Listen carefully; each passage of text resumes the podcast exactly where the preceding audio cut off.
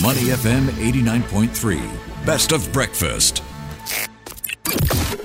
Mind your business. Only on Money FM 89.3. Good morning and welcome to breakfast. Now, Ryan, a lot of companies talk about doing more when it comes to ESG. Then there's this question Can they actually achieve what they plan to do? Yep, talk is easy. So, how do they do it? Well, one company has big plans with the potential to make a big impact, and that is Grab. Mm-hmm. And it plays a big role in many facets of our lives, whether they're taking a ride, whether they're ordering for food deliveries, or any of their other services.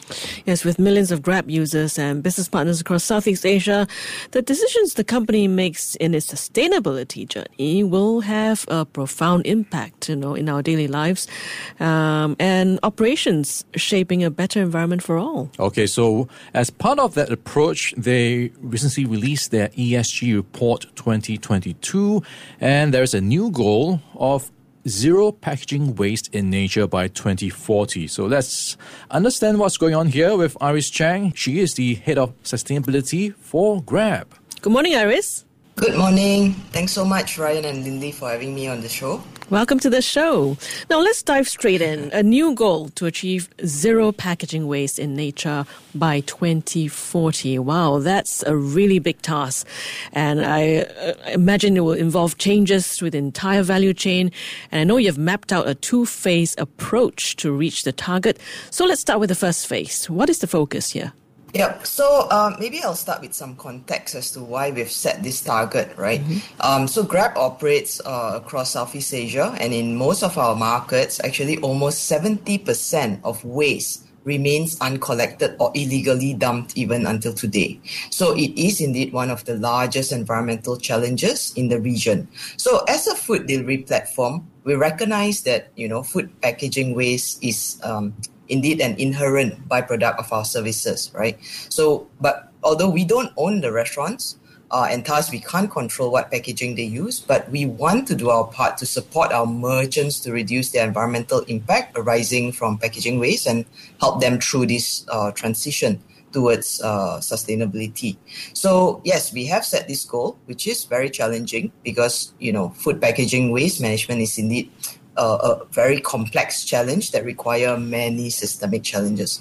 So in phase one, which is from now until 2030, we will focus on reducing unnecessary waste and move away from single-use plastics with the mm. goal of diverting 30% of plastic packaging by 2030. So this sort of like builds on our efforts, which we have started since 2019 actually, to encourage our consumers to opt out from receiving single-use cutlery, uh, you know, when they, they make orders with us. So in 2022 alone, we actually saved more than 898 million sets of single-use cutleries across the region. Uh, but what we will focus on next is how do we reduce other unnecessary items? You know, when you order food delivery, there's all these other, you know, sauce, sauce sachet, uh, napkins, mm. and all of these things, mm-hmm. um, as well as over packaging. You know, like you get a plastic within a plastic within another plastic. Sometimes it happens because uh, merchants are very conscious about, you know, spillage and stuff. And how do we, you know, uh, eventually also want to replace single-use plastics with compostables in case it gets leaked to nature? At least it biodegrades itself. Um, yeah. So so that's the direction that we're heading.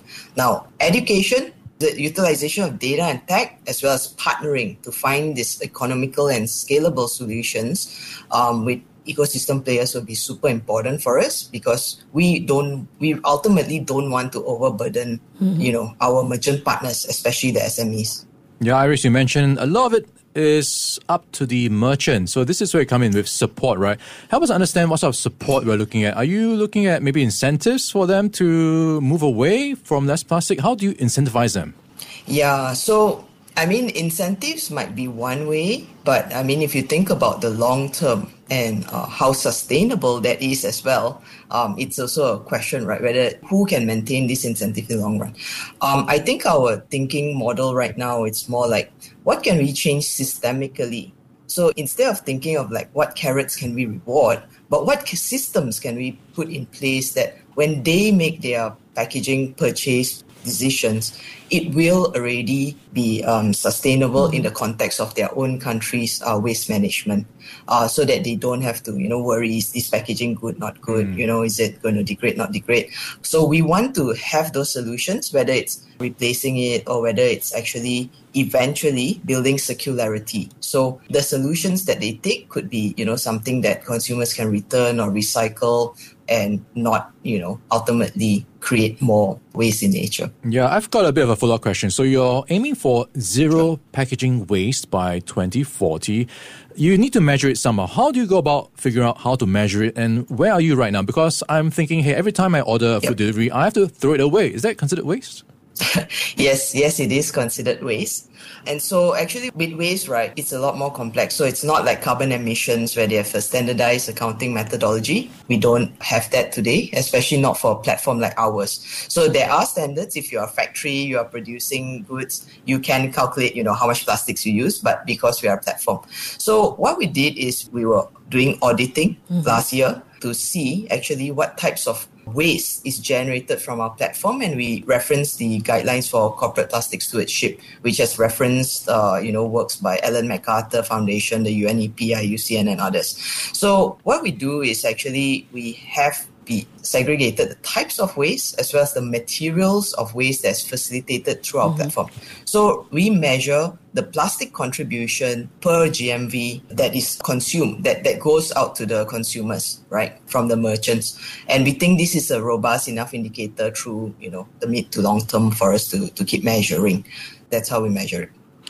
Iris, uh, I want to talk about uh, a bit more about the partnerships that Grab will need to develop in order to achieve its uh, zero packaging waste goal. Tell us more about your collaboration, perhaps with government agencies or other waste management companies. Yeah, sure. So I talked about phase one just now, but mm-hmm. there's also the phase 2 mm-hmm. which uh, extends up to 2040. So by that time, we really are trying to, you know, our vision is to build a, a real circular economy. And in order to get that, we need to already start building partnerships to understand how to get there in each step, whether it's reduce, reuse, or recycle. So, to give you some examples of partnerships with Embark currently, in Indonesia, we offer uh, Grab Express Recycle. Basically, this is a partnership between us and Danone Aqua, as well as an NGO called Octopus. And it allows for doorstep pickup of recyclables. So, like, you know, Ryan, you were saying that after you eat your food, you have all these plastics. Basically, what you can do is you will then book a Grab Express Recycle. They will oh, come to your door and pick up your, your, okay. your plastics, and then they'll send to a recycling center that's uh, managed by Danone, Aqua, as well as Octopus. So in 2022 alone, this partnership has contributed to over 10,000 kilograms of recyclables. Um, so that's one. Uh, in Malaysia, we have also tried another variant of recycling. So we have signed an MOU with the Malaysian Research Accelerator for Technology and Innovation, as well as Klean uh, Waste Management Startup. Uh, we have rolled out uh, reverse vending machines that are AI driven and we are the first in the country and i need to check whether we are in the region as well but uh, as in the first in the region but uh, this ai reverse vending machine can detect whether the plastics that you put in is the food delivery packaging type that we accept or not. So if you throw in all kinds of rubbish, you know, like paper, newspaper, all this that we don't collect through that machine, then it will actually reject it. Uh, and we've started this pilot in April 2023, and we seek to learn from all these partnerships in order for us to build a scalable, you know, solution for future. We're in conversation with Iris Chang. She is the head of sustainability for Grab. Now, Iris, you've also got your eye on carbon neutrality by 2040. And this, of course, will involve your ride hailing part of the business. And to some large degree, it will mean transitioning your ride hailing fleet to become low emission vehicles. And I know when I order a Grab right now, I have the option to pay, for example, 10 cents for a greener ride. What does this mean for consumers down the road with that ambition in place? Will that mean higher prices down the road for them? And to some degree, how much will consumers be willing to I guess, pay to be greener. Yeah, Ryan, the 10 cents that you mentioned today, it's a voluntary uh, contribution if a consumer would like to actually make a contribution towards offsetting their footprint. Now, does it mean that in the future we will have to, you know, increase prices? It does not necessarily mean that because like while we set the target for 100% of our fleet to be, you know, low emission vehicles by 2030, till date, we have close to 50% of the vehicles on Grab's platform in Singapore already supported by EVs and hybrids. So it is heading towards our target. And we have rolled out features like eco-friendly rides toggle, uh, which prioritizes electric and hybrid vehicles for no extra charge, by the way, and because it does help to drive, you know, increase of demand towards those drivers so that it will encourage them to use a EV or hybrid as their choice when they take up rides. So last year alone, 4.4 million rides were actually taken on this toggle. Mm. Now, admittedly, yes, most of our lower emission vehicles today on our platform are hybrids because EVs are still not on price parity yet. Although we are starting to see more economically viable alternatives being launched, not just in Singapore, but across the region where, you know, EV prices are starting to come down, right? So, and we ourselves, you know, we are also not just waiting for all of this to just happen on its own. We do many partnership efforts to actually support this transition of our drive partners. Okay. So this year alone in Singapore, we partnered MO Batteries to trial battery swapping technology for mm. two-wheel vehicles and to share that data to guide uh, future planning for such technology. Uh, we do work with SP Group as well to provide preferential EV charging rates to our driver partners. And our Grab rentals in Singapore actually offers subsidies for any driver who wants to take an EV to bring the cost to be on par with petrol vehicles. Okay, I got a follow up question here. Of course, uh, this is in the news lately the acquisition of Trans-cab.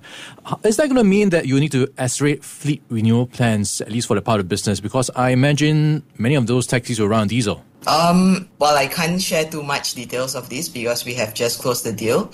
Uh, but actually, it's not that most of the fleet is uh, running on diesel. Actually, the larger proportion is already on hybrids. And definitely, there are plans laid out for us to transition the, the diesels in the short term, actually. We do want to transition it out of diesel. Fantastic. Iris, before we let you go, Grab just marked its 10th anniversary last year. How would you sum up the first decade and what can we look forward to in the next 10 years? Yeah, we've definitely come a very long way. Um, the first iteration of our app was actually launched in 2012 with the hope of helping to improve transport safety. So it's quite incredible to imagine that, you know, a decade later, one in 20 people in the region use our app to ride, eat, or pay every month. And we've truly come this far, really, really, is because the support of millions of everyday entrepreneurs who trust us every day to help them access earning opportunities. Now, looking ahead at the next decade, we actually intend to really double down further on building a sustainable and inclusive platform, one that focuses on the three key pillars that are very important to us. The first, which is building sustainable and resilient partner livelihoods. Um, the second, a safe and trusted platform. And the third is a platform that mitigates uh, environmental challenges and bring real impact and solutions for climate positive world. All right. Thank you very much, Iris. Iris Chang, the head of sustainability of Grab. Thank you. To listen to more great interviews, download our podcasts at awedio.sg or download the audio app. That's A W E D I O, audio at the App Store and Google Play.